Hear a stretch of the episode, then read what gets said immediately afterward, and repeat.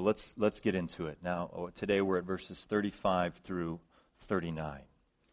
So, verse 35 very early in the morning, now this is day two in Capernaum, while it was still dark, Jesus got up, left the house, and went off to a solitary place where he prayed.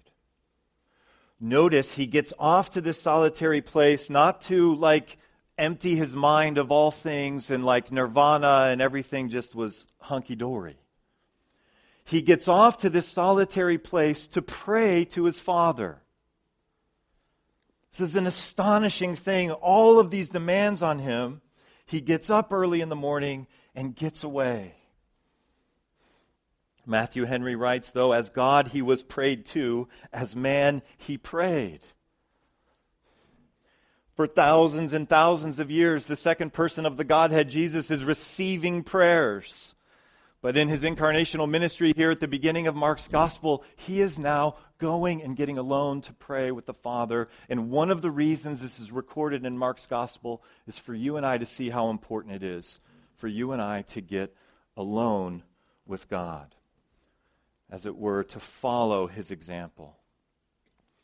Now, it's it's amazing. I didn't, I didn't know this till this week. Uh, some of you can search the scriptures this week to, to confirm that what I'm saying is true and right here, and you should do that. But there are only three times in Mark's gospel that Jesus prays. And this is one of them. And he's alone.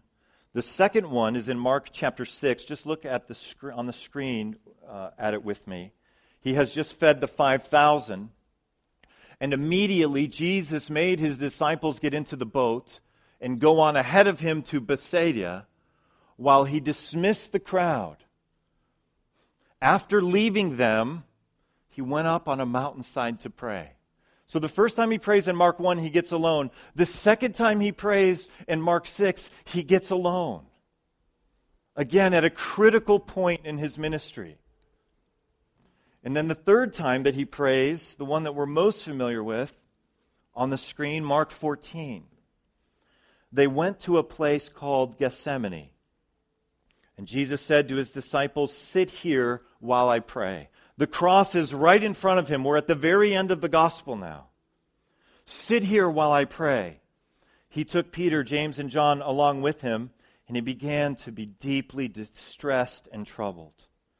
My soul is overwhelmed with sorrow to the point of death, he said to them. He is thinking not only of the pain of crucifixion, but the sins of the world, your sins and my sins being placed upon him. He is overwhelmed with sorrow to the point of death. Stay here and keep watch. Going a little further, going a little farther, he fell to the ground prayed that if possible the hour might pass from him. Abba, Father, he said, everything is possible for you. Take this cup from me, yet not what I will, but you will, but what you will. My point in going here again is showing, notice that this procedure here. He's getting alone with God. Stay here and keep watch. He goes a little further. He does what it takes to get alone and be alone with his Father. God is calling you and me to engage in private prayer, to get alone with our Father in heaven. It is, it is shouting out to us in this passage and throughout the gospel in these three, these three times of prayer for Jesus. Come back to verse uh, 36. So he's, he's gone off, he's praying. We don't have the details of the previous night, but I think the text would imply it was a late night and he has cast out demons and he's healed many. And now, verse 36 Simon and his companions went to look for him. And when they found him, they exclaimed, Everyone is looking for you. Meaning, you're not where we want you to be. The, the crowd is coming again. There is more for you to do right here, right now. They are not thinking from the Father's perspective, the disciples. It's very understandable. We'd be right along with them. But they, they don't get it. What, what, why, have you, why have you gone? Why, why? Everyone's looking for you. Verse 38. Jesus replied, Let us go somewhere else, to the nearby villages, so I can preach there also. That is why I have come. And so he traveled throughout Galilee to all those towns and villages around the Sea of Galilee, preaching in their synagogues and driving out demons. Jesus, after spending time with his Father, recognizes that God is calling him to something above and beyond what is right in front of him. And he has to have compassion and do ministry in lots and lots of places. Now we know his, his ministry ultimately is to die on the cross and to be raised again, but here his ministry is to preach in all those neighboring villages. Look back at verse 14, Mark 1 and, and 14 or 15. Uh, proclaiming the good news of God. The time has come, he said. The kingdom of God is near. Repent and believe the good news. This is, this is Jesus' mission right now. His mission is to travel around Galilee and to proclaim the good news, to proclaim the gospel, to proclaim that he has come, that Advent is here, the Messiah is here, the kingdom of heaven is at hand. And so, church, we see here that he is calling us to follow his example. To follow his example. This is, this is one of four reasons I have for us today about why we need to get alone with God. It is very clear from Mark's gospel that Jesus is our example in spending time to get alone. And it's something that is hugely important for us spiritually. And as we do it, we are to engage in private prayer. So it's not just getting alone and emptying our mind or something like this, but we are to engage in private prayer. We are to go off into solitary places, whether that's just a few steps away or whether it's a mountainside a mountaintop, and we are to engage in prayer with our Father. Now, some of us, um, some of us don't like to be alone. Some of us, we, we, like, we like to be with people all the time. Uh, some of us, to such a degree that if we're alone, stuff starts to happen, right? Get kind of nervous. Uh, the TV comes on, the radio comes on, the phone's coming out constantly. I mean, we're all kind of like that, aren't we? Is it crazy, the phone thing we have going on? Like, just our family gets together, my wife's big extended family. You know, years ago it wasn't like this. Now it's just everybody's just, you know, you got to have a Sabbath from, from this. But we have tendencies. Some of us have a tendency to be with others. On the other extreme, some of us have tendencies to be alone. Some of us, uh, our, our happy times are when we don't see anybody. We're, we're, we're loners. We like to be alone. And we have to understand who we are as we hear a message like this and, and what we need. There can be dangers on both sides of, of that spectrum, and, and as God's people, we desperately need fellowship with one another, but we also need to be alone with our Father in heaven. Dietrich Bonhoeffer, about this tension, he writes this. He says, Let him who cannot be alone beware of community. Let him who is not in community beware of being alone. Each by itself has profound pitfalls and perils. One who wants fellowship without solitude plunges into the void of words and feelings. And one who seeks solitude without fellowship perishes in the abyss of vanity, self infatuation, and despair. So we need to engage in private prayer, but we need to know ourselves and we need to know uh, what, what, what our tendencies are. And particularly those of us who have a tendency to always be around people, we need to make those efforts to separate ourselves, to take those few extra steps. Peter, James, and John, stay here. I, I need to go be alone with my Father. Some of us really need to learn this discipline. Jesus finds a solitary place to pray, and we should too. Again, J.C. Ryle writes this. He says, It is useless to say you have no convenient place to pray in any man can find a place private enough if he is disposed. Our Lord prayed on a mountain, Peter on the housetop, Isaac in the field, Nathanael under the fig tree, Jonah in the whale's belly. Any place may become a closet, an oratory, and a Bethel, and be to us the presence of God. I think that's his attempt at humor. It's about as uh, humorous as a British preacher from another era gets. But his point is his point is we need to find a place, and it doesn't really matter what that place is to be alone with the Lord. This is something that God has been teaching me in recent years. Uh, beautiful things can happen when we get alone with God. And what he's been teaching me is the importance, as, as, as someone who became a believer in 1987, if I, if I were to chart it, uh, you know, the, the, the, chart of how important it was as a, as a senior in high school coming to know the Lord, spending time alone with my father was very low uh, on my both execution of it and my priority of it.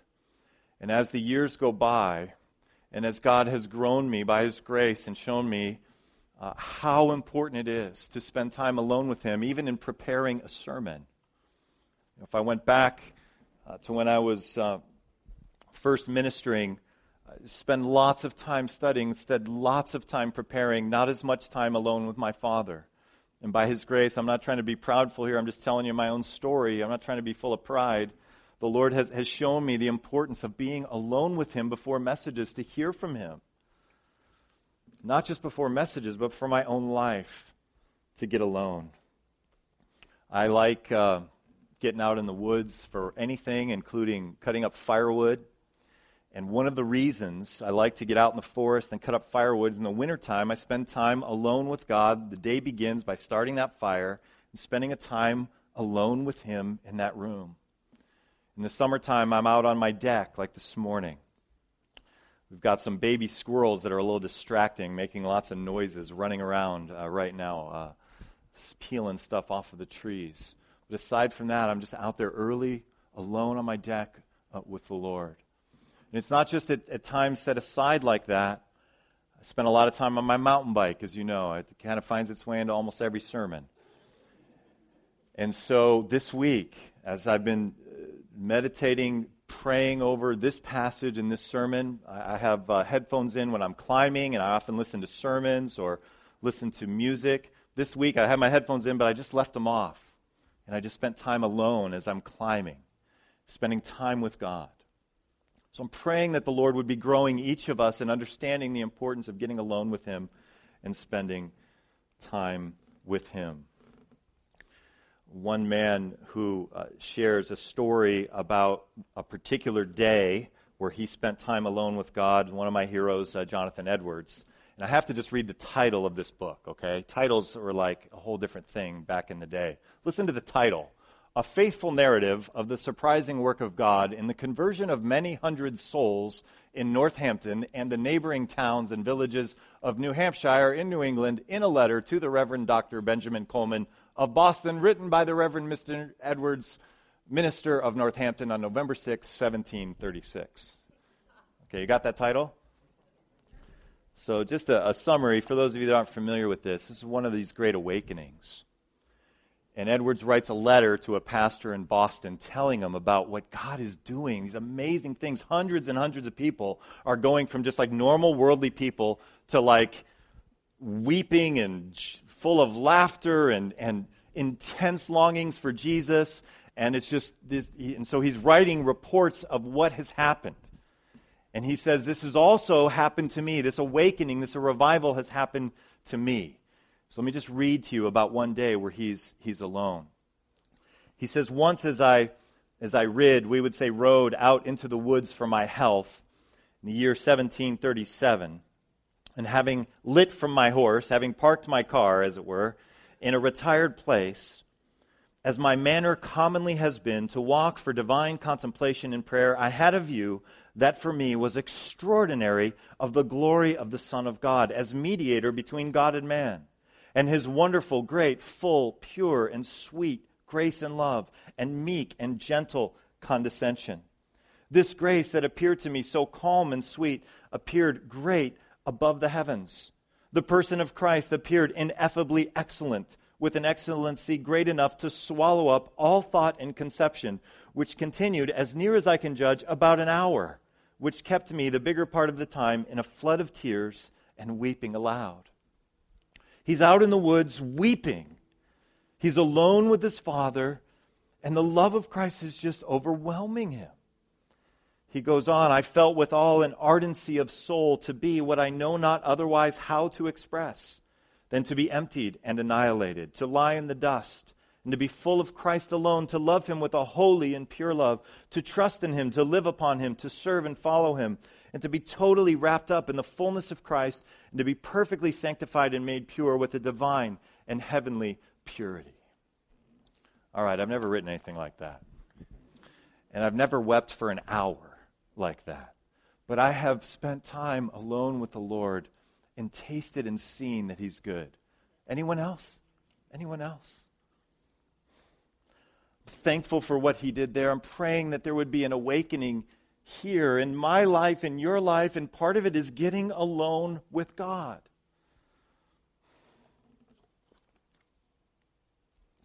So, a third reason we need to get alone with God. We're following his example. As we do it, we're engaging in private prayer, and we need to reorient ourselves to the mission. Now, I've already kind of hit on this a little bit as it comes to Jesus. His ultimate mission is to die on the cross and to be and to be raised on the third day and to ascend to the right hand of the Father. But right now, his mission is to spread the gospel, the good news, to this area that he's in, not just in Capernaum.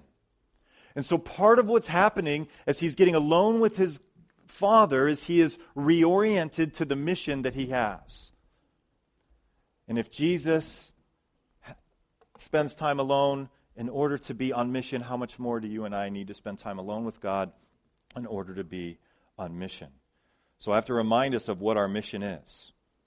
So our mission was given to us right before Jesus ascended. Matthew 28, 19, and 20. Therefore, go and make disciples of all nations, baptizing them in the name of the Father and of the Son and of the Holy Spirit, and teaching them to obey everything I have commanded you, and surely I'm with you always to the very end of the age. Our mission is to make disciples, church. We might forget that. We think our job or our schoolwork or whatever, those things are important, but the ultimate mission the mission that Jesus has given to you and to me and to every Christian is to make disciples, to share the gospel with the lost, to grow up those who are in Christ, to invest in people. And so, to the degree that we're not on mission, there might be a correlation to that and the, to the degree with which we spend time alone with God, getting reoriented to our mission. Final. Uh, final point, a few more things to say, but final, final thing here, a reason to get alone with God, is to discern and diminish competing voices. Now, the competing voices for Jesus here were, were, good voices. These are voices that just want him to bring healing. The people of Capernaum want him to stay right there. His disciples, where have you been? Everyone's looking for you. But for us, we have all kinds of competing voices that call us in all kinds of directions in life. And in order to turn down the volume on those voices, to discern what God's will is for us, we need to get alone with our Father in heaven. The enemy is one of the voices that, that speaks so loudly. The world speaks as well, but one of the voices the enemy would say to you and me is that we don't need to waste our time alone with God in prayer and in His Word. We don't need to do that. We need to be productive. We need to get things done. God's word has a very different message for us.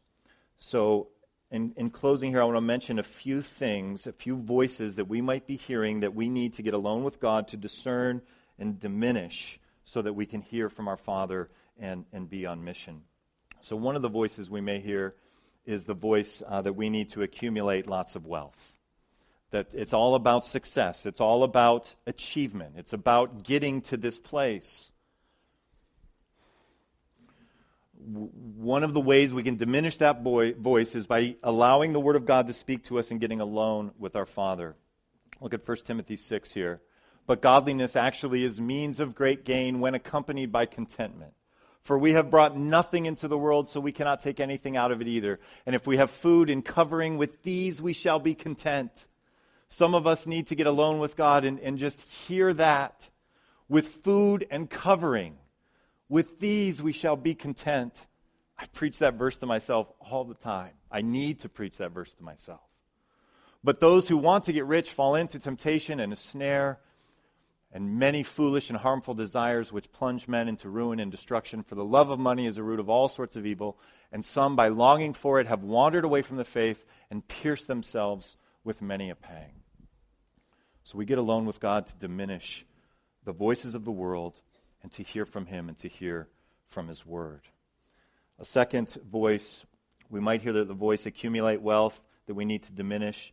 We, we also might hear the voice that we need to accumulate relational peace. Accumulate relational peace. Now, what I'm not saying here is uh, if we sin against one another, we obviously need to do all that we can to be reconciled. Okay? We need to do whatever it takes. Uh, Romans tells us that to be at peace with all men so far as it's dependent upon you. But what I'm saying is, is that if we're actually on mission, if we're actually calling people to Jesus, there's going to be opposition to that. There's going to be discord. There's going to be people that don't respond to the message of repent and believe in Jesus. You ever encountered people like that? Have you, church? We should be. And so, so one of the voices we may need to turn down is that we can't have any conflict or relational discord in our lives. The reality is, to the degree that we're on mission, we're going to have opposition to the gospel. Mark chapter 10. Jesus says, Whoever acknowledges me before men, I will also acknowledge him before my Father in heaven. But whoever disowns me before men, I will disown him before my Father in heaven. Do not, dispo- do not suppose that I have come to bring peace to the earth. I did not come to bring peace, but a sword. For I have come to turn a man against his father, a daughter against her mother, a daughter in law against her mother in law. A man's enemies will be the members of his own household. Some of you know this very well. Anyone who loves his father or mother more than me is not worthy of me. Anyone who loves his son or daughter more than me is not worthy of me, and anyone who does not take his cross and follow me is not worthy of me. Whoever finds his life will lose it, and whoever loses his life for my sake will find it. To hear things like this, we've got to get alone with God, and we have to have the Word of God speaking into our hearts and minds. The reality is, is if you and I are on mission, there's going to be people that are opposed to that mission, and there's going to be conflict. A third thing that we may need to turn down accumulate wealth, accumulate relational peace, accumulating knowledge. This is a voice we may need to turn down, especially in churches where we value and we rightly value teaching and preaching and studying the Word of God. But knowledge sometimes can get in the way, and we need to turn that down of our mission. This is what's going on in 1 Corinthians uh, chapter 8. We, we were here as a church some months ago. Now, concerning food offered to idols, we know that all of us possess knowledge. This knowledge, quote unquote, this, this knowledge that the Corinthian church is talking about puffs up, but loves builds up. Just to refresh you what was going on here on the ground back in uh, Corinth, is uh, folks were going down to uh, the Raley's of the day, and some of the meat has been sacrificed to idols. We called it tri tip sacrifice to Zeus. And some of the folks are saying, We have knowledge, those idols, those gods don't really exist, so we are free in Christ to go down there and buy that meat and eat it. We're free. And they were right in one sense, but they're totally wrong in another sense because the weaker brothers are stumbling as they're doing this and they're not showing love. And so, perhaps one of the ways that we're able to see that our knowledge that gives us freedom is not as important as loving those around us. What's going to help us get on mission, church, I think, is if you and I spend time alone with our Father and hear from Him and hear from His Word. Pretty clear point this morning, what He's calling us to. Are you with me, church? We're just about done. Just about done here. Um, the Lord has really put this on my heart. And I'm praying this week that um, this week, this month, this coming year, that many of you will go those extra steps to find time to be alone with your Father. Let me close with these words from J.C. Ryle. He writes this He says, What is the reason that some believers are so much brighter and holier than others? I believe the difference in 19 cases out of 20 arises from different habits about private prayer. I believe that those who are not eminently holy pray little, and those who are eminently holy pray much. Fancy word for, you know, we, we, we all see people that are just like, man, that guy's so godly. I want to be like that guy. That's, that's, he's using the phrase eminently holy for that guy's so godly. That's how I might say it. He says, I dare say this opinion will startle some readers. I have little doubt that many look on eminent holiness as a kind of special gift, which none but a few pretend to aim at. They admire it at a distance in books. They think it beautiful when they see an example near themselves. But as to its being a thing within the reach of any but a very few, such a notion never seems to enter their minds. In short, they consider it a kind of monopoly granted to a few favored believers, but certainly not to all. I, I, can relate to this. Can you relate to what he's saying? Some people are just really, really holy, but I'm not one of them. He changes course here. Now, I believe that it is a most dangerous mistake to think that way. I believe that spiritual as well as natural greatness depends in a high degree on the faithful use of means within everybody's reach. He's talking especially here, the, by means, he means private prayer.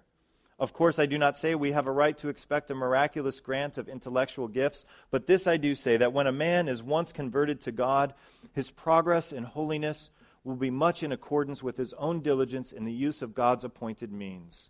And I assert confidently that the principal means by which most believers have become great in the church of Christ is the habit of diligent private prayer. This is what God is calling us to, church. And let's bow our heads right now and ask Him to help us to seek Him.